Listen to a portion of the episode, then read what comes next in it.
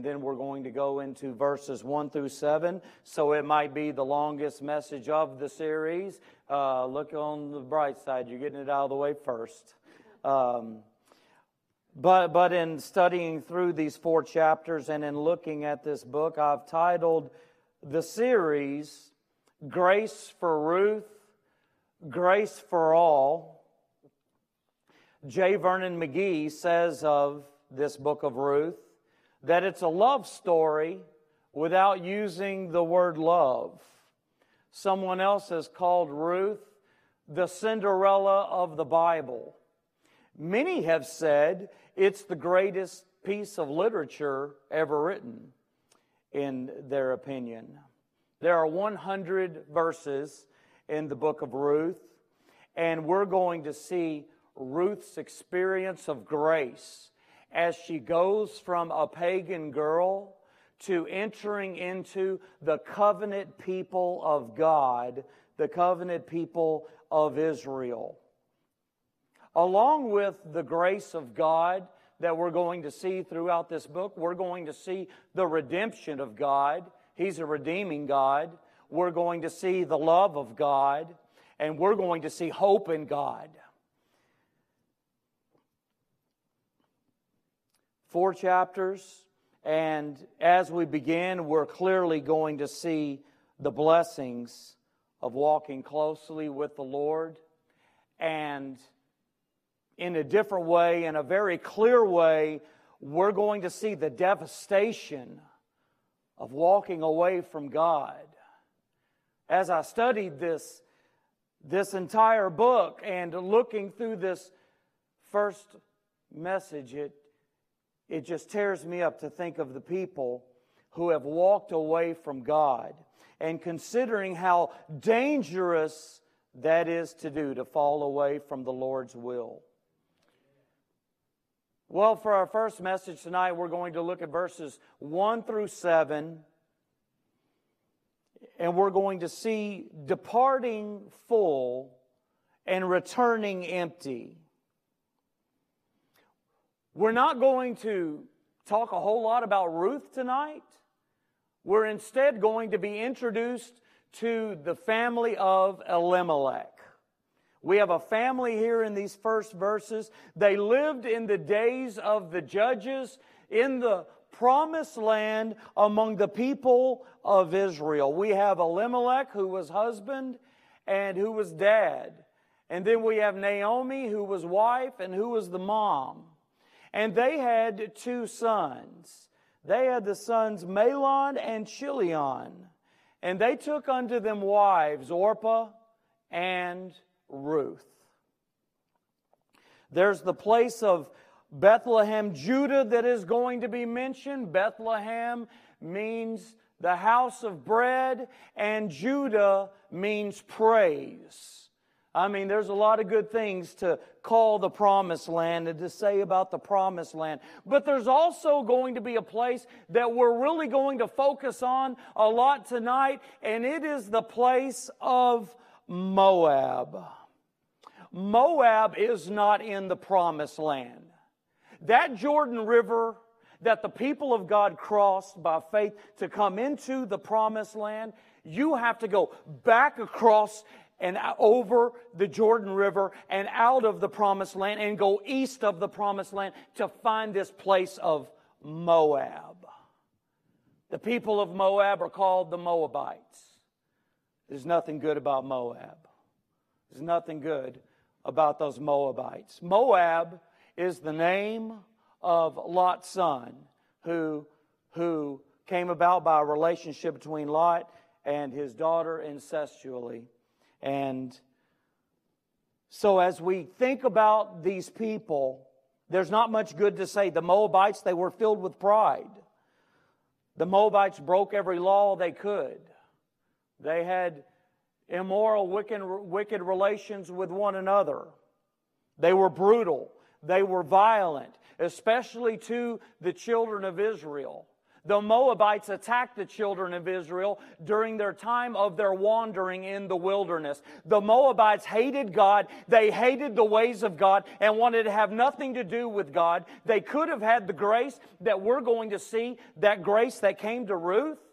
God wanted to give them that grace. God wanted them to say, wanted to save them, but they didn't want it. God would and they wouldn't. So they became a wicked, godless nation.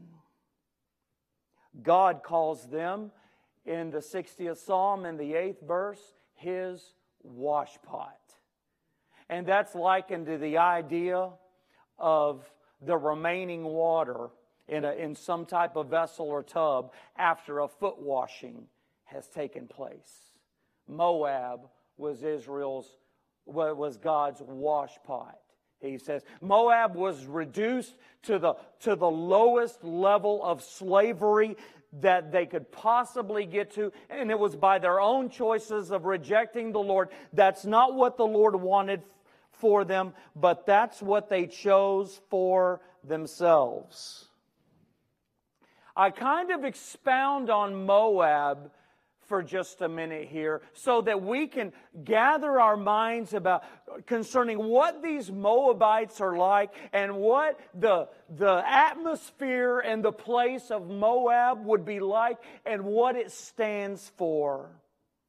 Because we have this man Elimelech who made a decision for his family. He was an inheritor of the promised land that God had given them. He was in the promised land with his family. He was in Bethlehem, Judah, house of bread and praise. And he took his family and he made a decision to go to Moab. That's that's turning your back on God to do that as an Israelite in the promised land. And that's what he did. I mean, they backsliding, you'll say. They, they were backsliding. And anyone can backslide, but it comes with a high price to pay for doing so. And oh, how we're going to see that through the beginning of this book.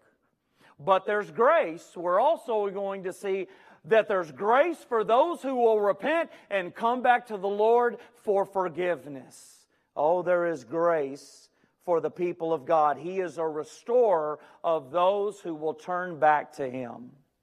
Let's look, let's read verses 1 through 7 and then break it down. It says, Now it came to pass in the days when the judges ruled, that there was a famine in the land, and a certain man of Bethlehem, Judah, went to sojourn in the country of Moab, he and his wife and his two sons, and the name of the man was Elimelech, and the name of his wife Naomi, and the name of his two sons were Mahlon and Chilion, Ephrathites of Bethlehem, Judah. And they came into the country of Moab and continued there. And Elimelech, Naomi's husband, died, and she was left, and her two sons. And they took them wives of the women of Moab. The name of the one was Orpah, and the name of the other Ruth. And they dwelt there about ten years. And Mahlon and Chilion died, both of them. And the woman was left of her two sons and her husband.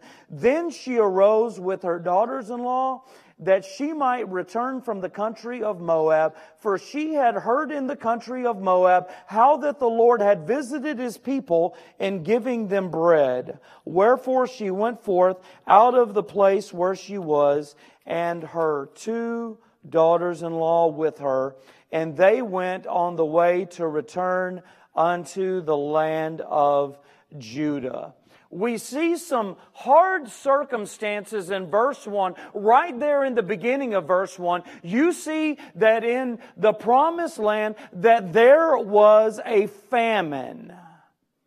The food became limited, the food became scarce, and hunger started to spread throughout the land.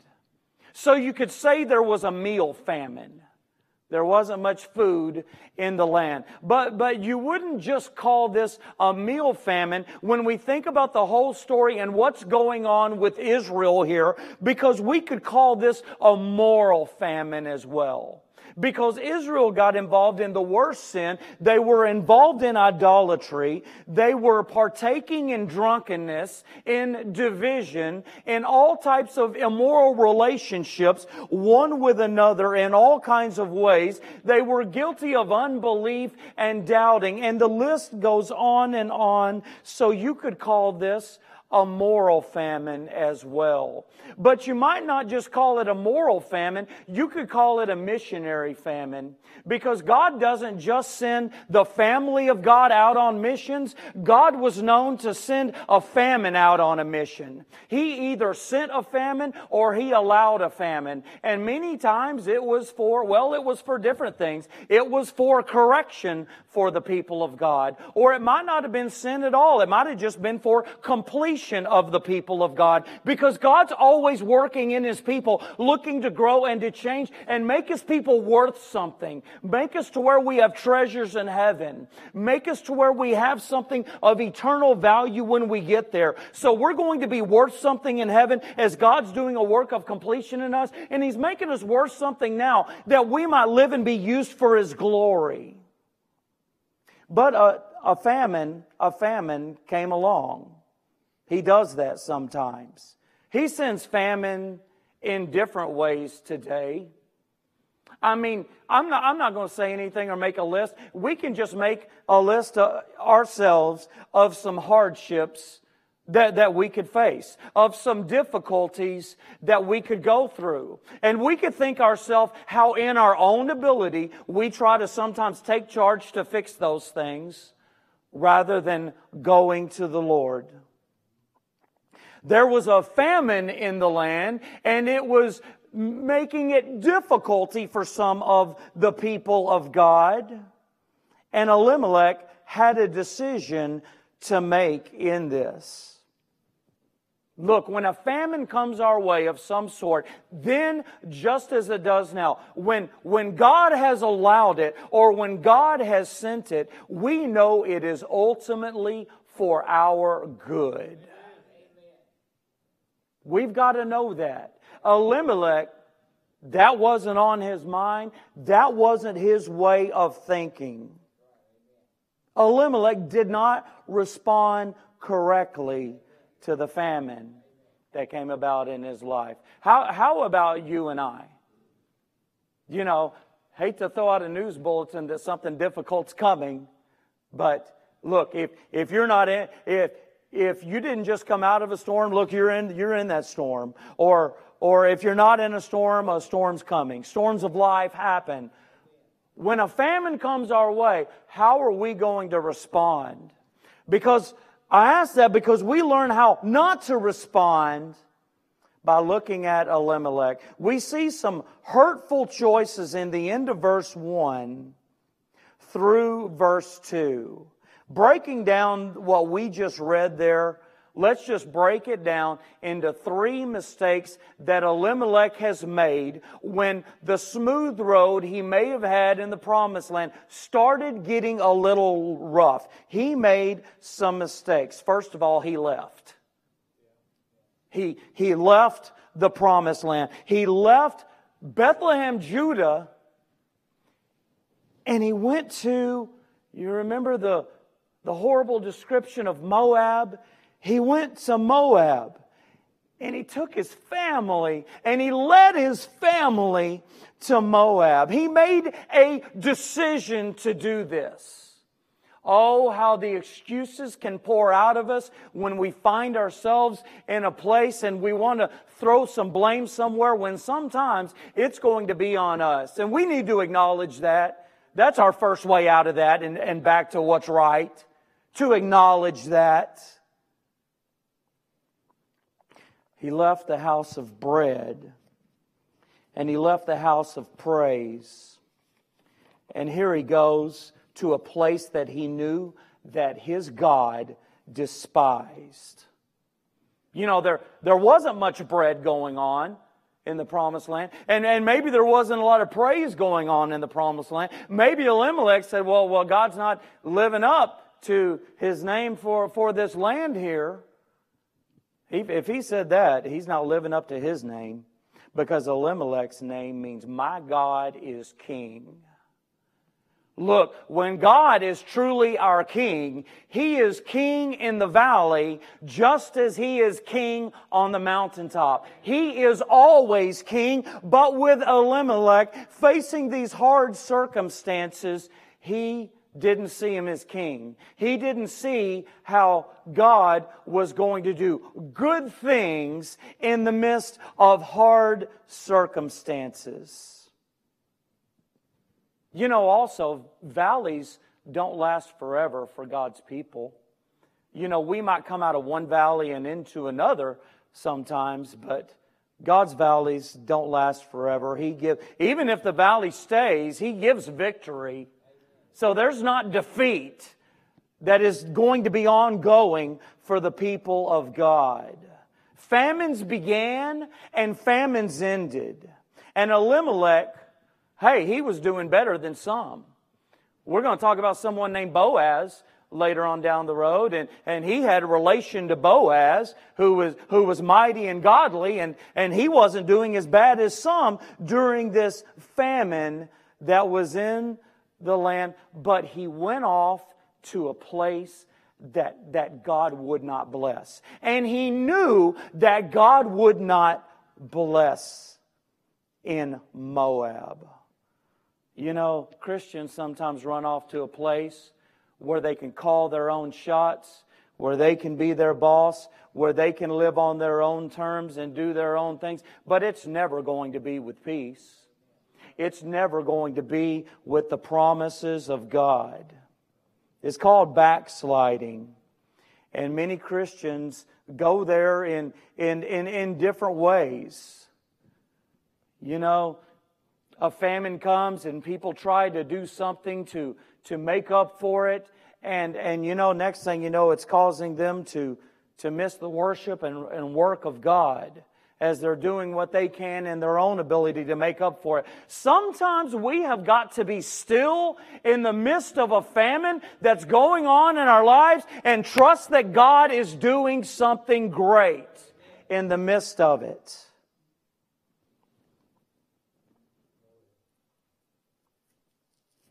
They've gone off to Moab when things in life things in life start to be pondered that you wouldn't think of doing before. It was out of the question before. And next thing you know, it's kind of like it's not a big deal. When you have convictions that this is wrong and that's wrong, and, and there's this little compromising that seems to come into the situation, somebody's headed off to Moab. Elimelech left and started compromising. He not only left, but, but mistake number two, he lived. He, he left and he went into the land of Moab. He went and he lived there. And to do that was a clear violation of the Lord's command that He made for His people in the promised land, Israel. It says in Joshua 23, 7, it says, that ye come not among these nations, these that remain among you, neither make mention of the name of their gods, nor cause to swear by them, neither serve them, nor bow down yourselves unto them. And it goes on to say, else if ye do in any wise go back and cleave and cleave unto the remnant of these nations, even these that remain among you, and shall make marriages with them and go in unto them, and they to you, know for a certainty that the Lord your God will no more drive out any of these nations from before you, but ye shall, they shall be snares and traps unto you, and scourges in your sides, and thorns in your eyes, until ye perish from off this good land which the Lord thy God hath given you. It was a, an absolute complete violation of God's command for them to do this. For them to leave the promised land was like denying their faith in the Messiah. It was like becoming an apostate to leave the promised land. It was denying the Lord. And though God had a good work that he was going to do in the midst of that famine, Elimelech left. He didn't stay around to see what God was going to do. The one who gave him his inheritance in the promised land, he left it. And he turned from God and he turned to the Lord, to the world. Going to Moab was totally separating his family from the things of God. I want you to think about what happened when he and his family left the promised land and they go to Moab because they could no longer worship in the temple. They could no longer offer offerings. They could no longer keep the feasts. They couldn't do those things anymore.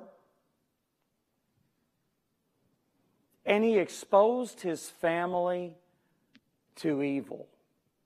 Evil they would have never, we can't put ourselves in a box, but there is evil that they came in the midst of in Moab that would have never happened in the promised land. For instance, his sons took wives, ungodly wives, godless wives. They went and got unequally yoked with unbelievers. Been hard for that to happen in the promised land. But Elimelech exposed his family to, the, to it, and that's what happened. When we're away from the things of God, there's a lot of evil that can take place. I know that you have heard from others as well as I have heard it.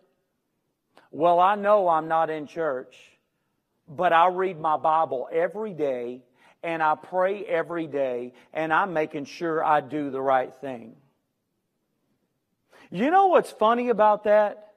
There are people who are extremely faithful to God and they're in ministries and serving in ministries and leading in ministries and they're always in the house of God and and can sometimes struggle with faithfulness to these daily things that they say they have an A plus straight across the board with God on, even though they have left the things of God and are not around the things of God.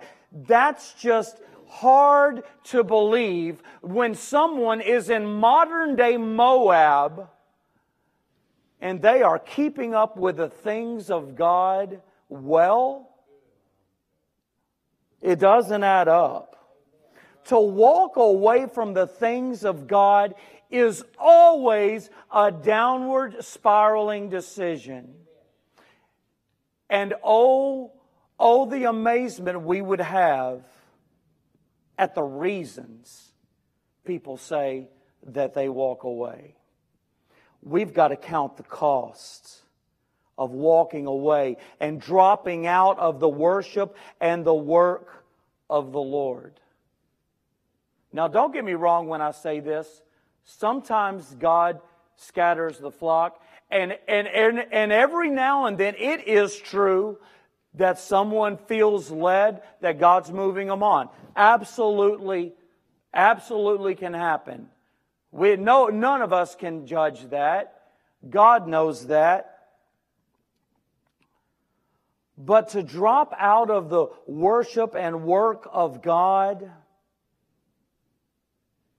you know, when people do that, they're not planning to go off and do something wrong. Somebody's talked to wrong and they just can't get over it and they leave. Somebody's treated bad and they just can't get over it and, and they leave. And, and many leave thinking they're, thinking they're better than the people of God who have been treating them bad and stabbing them in the back.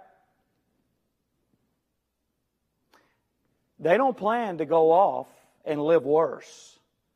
They plan to go off and I, I can live just as fine as around those people that are devouring me, blah, blah, blah, blah, blah. People don't plan to get worse in their behavior, but they do. every time. If we walked away from the things of God, we would do things that we never thought that we would do. That's how powerful and how important the worship and the work of God together is. We need one another. But he left and he lived there in Moab. And then his third mistake, he lingered. It says in verse 2 that that they continued there. That means to exist as or become as.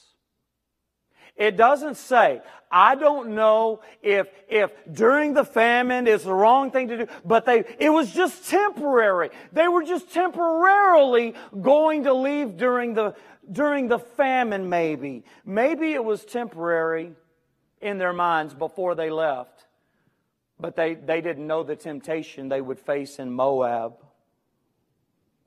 Man, they, they lingered in Moab. They stayed in Moab, is what that means. Maybe that plan was temporary, but they got into Moab, and then Moab got into them.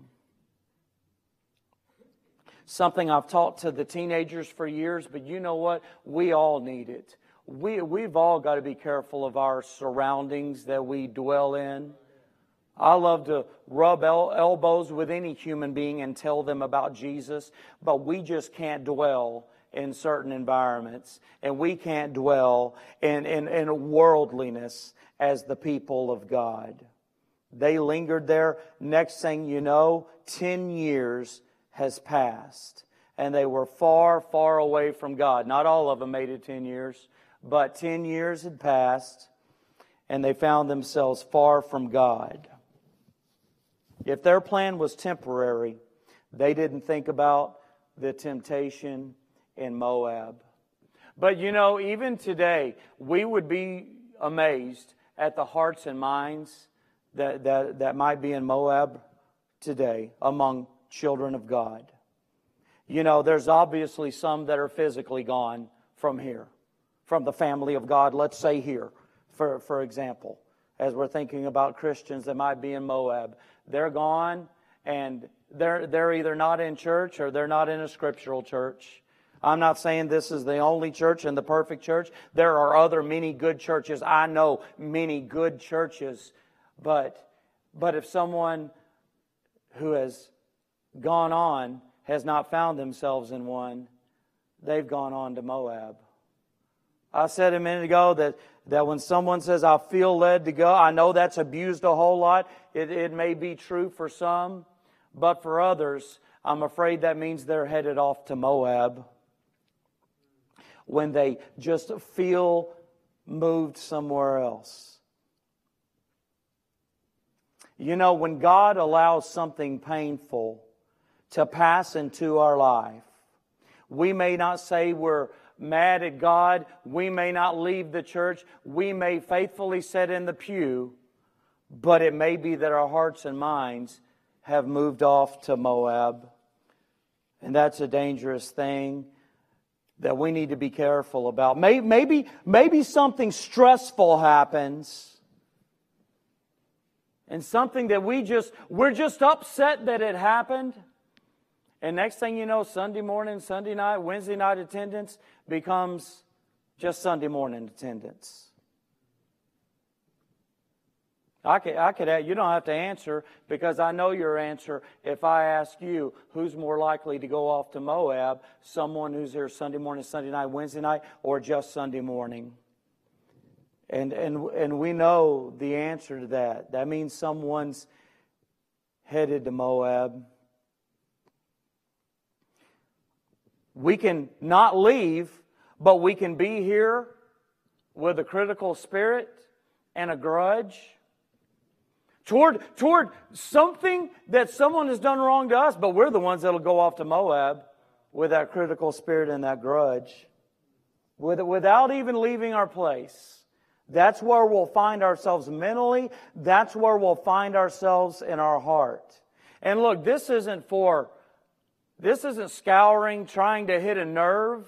This isn't for pouring salt in anyone's wound or my own. but it's for our good. It's for our help. That we might be sensitive to where we are in our hearts and minds. That we might be sensitive to how we're dealing with the famines of life. The famines that come about even in the church in different ways. It's good for us that we might be proactive with God, that we might, that we might acknowledge, that we might examine and be able to acknowledge where we are. Because Moab is a dangerous, dangerous place. You, you can call Moab anywhere that God doesn't want you to be. You can call Moab being anywhere outside of God's will and God's place in your life, with, with your church, with your family, with, with job, with, with whatever.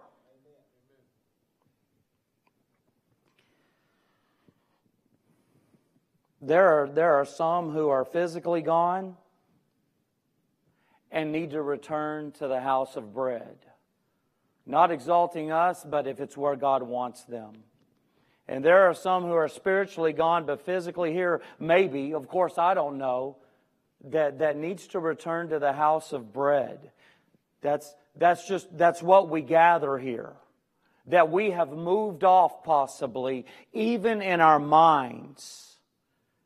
And it's, as the old preacher might, might have used to say, it's old, it's just old hat. It's just routine and old hat. And it needs to be fresh again and we need to be right with God. In the right place, but with the wrong heart. We need not stay in a place like that with modern Bethlehem, Judah, if you will. That house of bread and a place of praise. There's some realization that needs to be done and some confession that needs to be done among God's people. God doesn't want us to make the hurtful choices that Elimelech made. You understand where we're expounded upon this so that we might learn. But let's look at some horrible consequences in verses 3 through 5. We will find within these three verses that Elimelech died, and then we will find that his sons died. But let's first go back to verse 2 and see a family that was fading.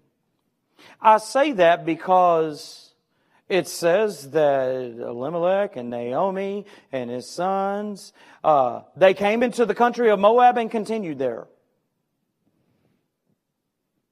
You don't just up and leave God's will in a second. It's a, it's a slow fade. It's something that slowly goes on that we do not deal with with the Lord, that we do not deal with with others, that, and, and our spirituality is starting to be chipped away. And, and with a mighty God like our Christ, we become weak when we don't deal with that. So, knowing our God and knowing the way He works, this wasn't just a rash decision of someone who had inherited the promised land, who had seen the promises of God unfold right before their very eyes, and they went and they took that land. Doesn't add up. The family was fading. And knowing our God, you know He intervened in Elimelech's life to help him out. We all need some help we all need some help when we're fading. And God doesn't just push us, He wants to help us and intervene. There were signs along the way. We see signs in the name of the meaning of his two sons. One's name meant sick, and the other one meant wasting away. And that's exactly what ended up happening. The family was fading, and then the men were missing because Elimelech died and his two sons died. They were blessed in the promised land. They had, they were full. Israel wasn't living for the Lord. Let's break this down. They were blessed in the promised land, but then Israel wasn't living for the Lord. The famine may have come about, been sent by God or allowed by God so that they might repent and turn from their sin. But, but Elimelech wouldn't. And it may be that they died as a result of that. It may be that that's why they died in, in Moab, but the, the men were missing. And then we see the women, they were widows. They were left with complete desolation and three grave markers. That, that's what they had in Moab. You know, sin doesn't produce anything good. The Bible, the Bible says that there's temporary pleasure in sin. That temporary pleasure isn't good because it's deceiving. Because it makes people think there's delight when there's really doom and devastation and even death for sin. Sin doesn't do anything good at all. You know, choices are free, but consequences are very expensive, as we see here as we see here in this lesson. More, they're, they're more than we're willing to pay. The consequences when we, when we look off and we see something bright and blinking and neon lights in Moab, could we just stop and consider the consequences? Because none of us want to pay that. However, we're all going to be tempted through a famine just as, oh, I'm tired, forget it, I'm gone. Don't go to Moab. Don't go to Moab. Let, it, let us think about things before making these decisions. Stay with the Lord when things are rough as well as when things are smooth. The things of God must always come first. You know, as, as parents, any parents in here, or, or grandparents, it may just be that our children will end up doing exactly what we do. So, so what do we want to do? I, I know that many times our children will go the opposite way of us when we're walking with the Lord. That very well can happen and may happen and it will happen to people. And we think about all the influences in this world. But someone once made a statement and I have a hard time really not believing it when I think about it very hard. And that is with all of the influence for our children in this world, parents will be the greatest influence. I have a hard time not accepting that. That doesn't mean that they're going to go the way of their greatest influence, but, but it may be. That may be a nugget right there that, that parents are the greatest influence for their children. So, what we choose may very well be what our children choose. We actually get to leave on a high note and close with a high note. We actually get to leave death and look at a glimpse of light a glimpse of light and a glimpse of life here tonight in some heavenly changes in verse 6 and 7. I'm going to go ahead and read these again. It says, Then she, Naomi, arose with her daughters in law, Orpah and Ruth, that she might return from the country of Moab, from the country of Moab, for she had heard in the country of Moab how that the Lord had visited his people in giving them bread. Wherefore she went forth out of the place where she was, and her two daughters in law with her, and they went on the way to return unto the land of Judah. We see in verse 6 the blessing of bread. Uh, we don't know how Naomi how Naomi found out about this, but Naomi found out about bread back in the promised land. That the famine was over. Man, look how the Lord helps us. You know, she could have needed to make that decision by just complete faith to go back in the midst of that famine. And it would have been right for her to do so. And sometimes we have to make that decision. But then other times, look what God did, just calling his people home.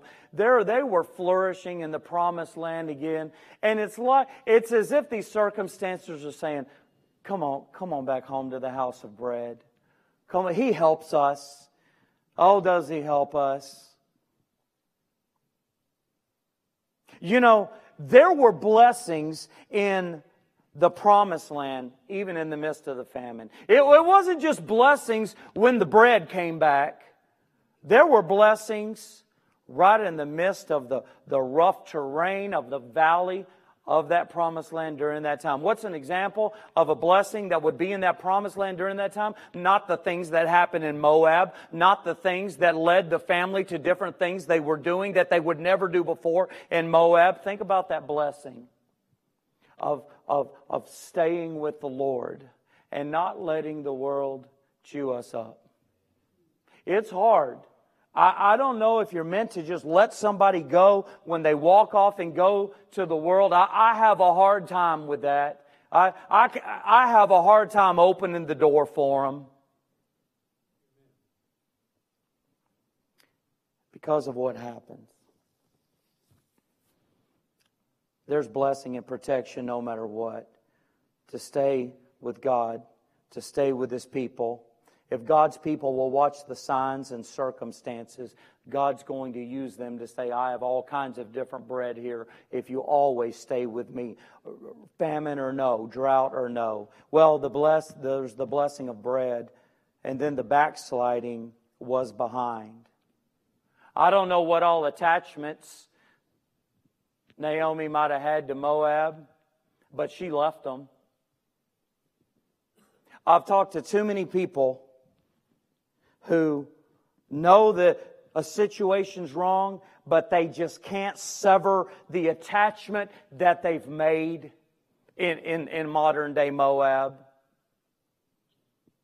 As if God's not worthy of it, if God's not good enough. Naomi let go. She let go of Moab and she went back to the Lord and the things of the Lord. And so can you and I. You understand that we are being saved from the power of sin.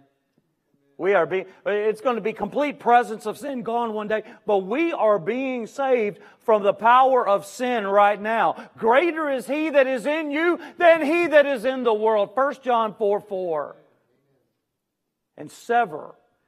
Sever from those things that hold you back. Somebody needs to sever from somebody else, very possibly tonight, whether it just be a friend, an acquaintance, somebody at work, you know it's no good and oh, it's going to be awkward to change just the demeanor and the dialogue in the relationship, but God's worth it and it needs to change. And we can walk away from the Moabs, whether it's a person, a place, or a thing in this life. We can let go like Naomi did. We see the blessing of bread and the backsliding was behind her, and she's back to where she's back to where she belongs. God never saved anybody planning out the pattern for them to be saved and then to go out in the world and to come back to the things of God.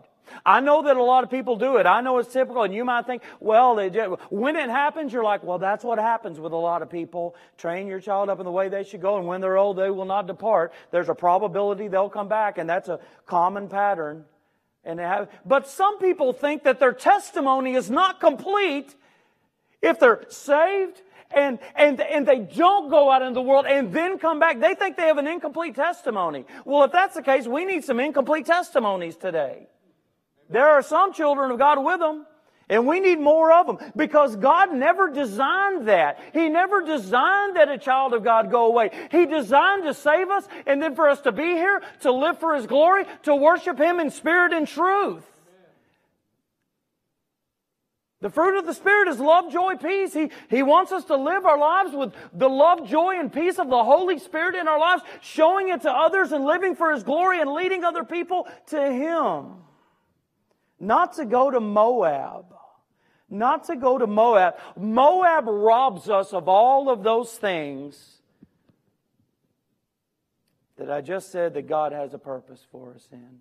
Moab simply robs us of those things. In verse 21, jumping ahead, it says that when Naomi left the promised land, she was full. And when she came back to the promised land from Moab, she was completely empty. I mean, she was blessed in the present when she was in the promised land. She had a bright future, but she lost it all in Moab and ended up with three grave markers. the danger and the disaster of leaving the things of God and going out to this world. We, we, there's, there's something that, that some Christians somewhere need to let go of and count the cost of keeping it. We need to deal with the difficulties and disturbances in our lives, in our, in our church, in, in every aspect of, of our being, and look at the value of what we have. Somebody walks off for a little difficulty, and oh, the treasures and the preciousness of what is left behind. We need to consider that. There was a young man that was saved right over there where Becky is about six or seven years ago. I had no idea the Lord was saving him. But all of a sudden, he's fretting and he's stewing and he's uncomfortable over there in his seat. And I said, What's wrong? And he said, I need to be saved. And he said, he said this, why is it so hard to let go? Because my life is a mess. It's all wrong. I want out of it, but it, it's all I've ever known. Look, the devil does such a work, and that flesh is so ugly that people will hold on to Moab instead of coming to the house of bread for salvation in the Lord Jesus Christ.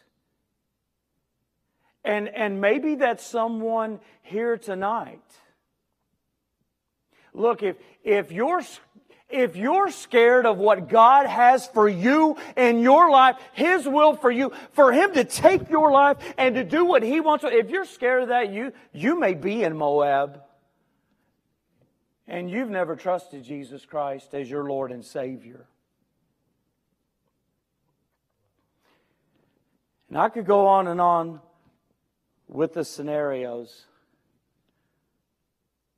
But, but the twisted things that, that happen is we just hold on to what we know is wrong when there's saving grace and there's rescue in the Lord Jesus Christ just by faith.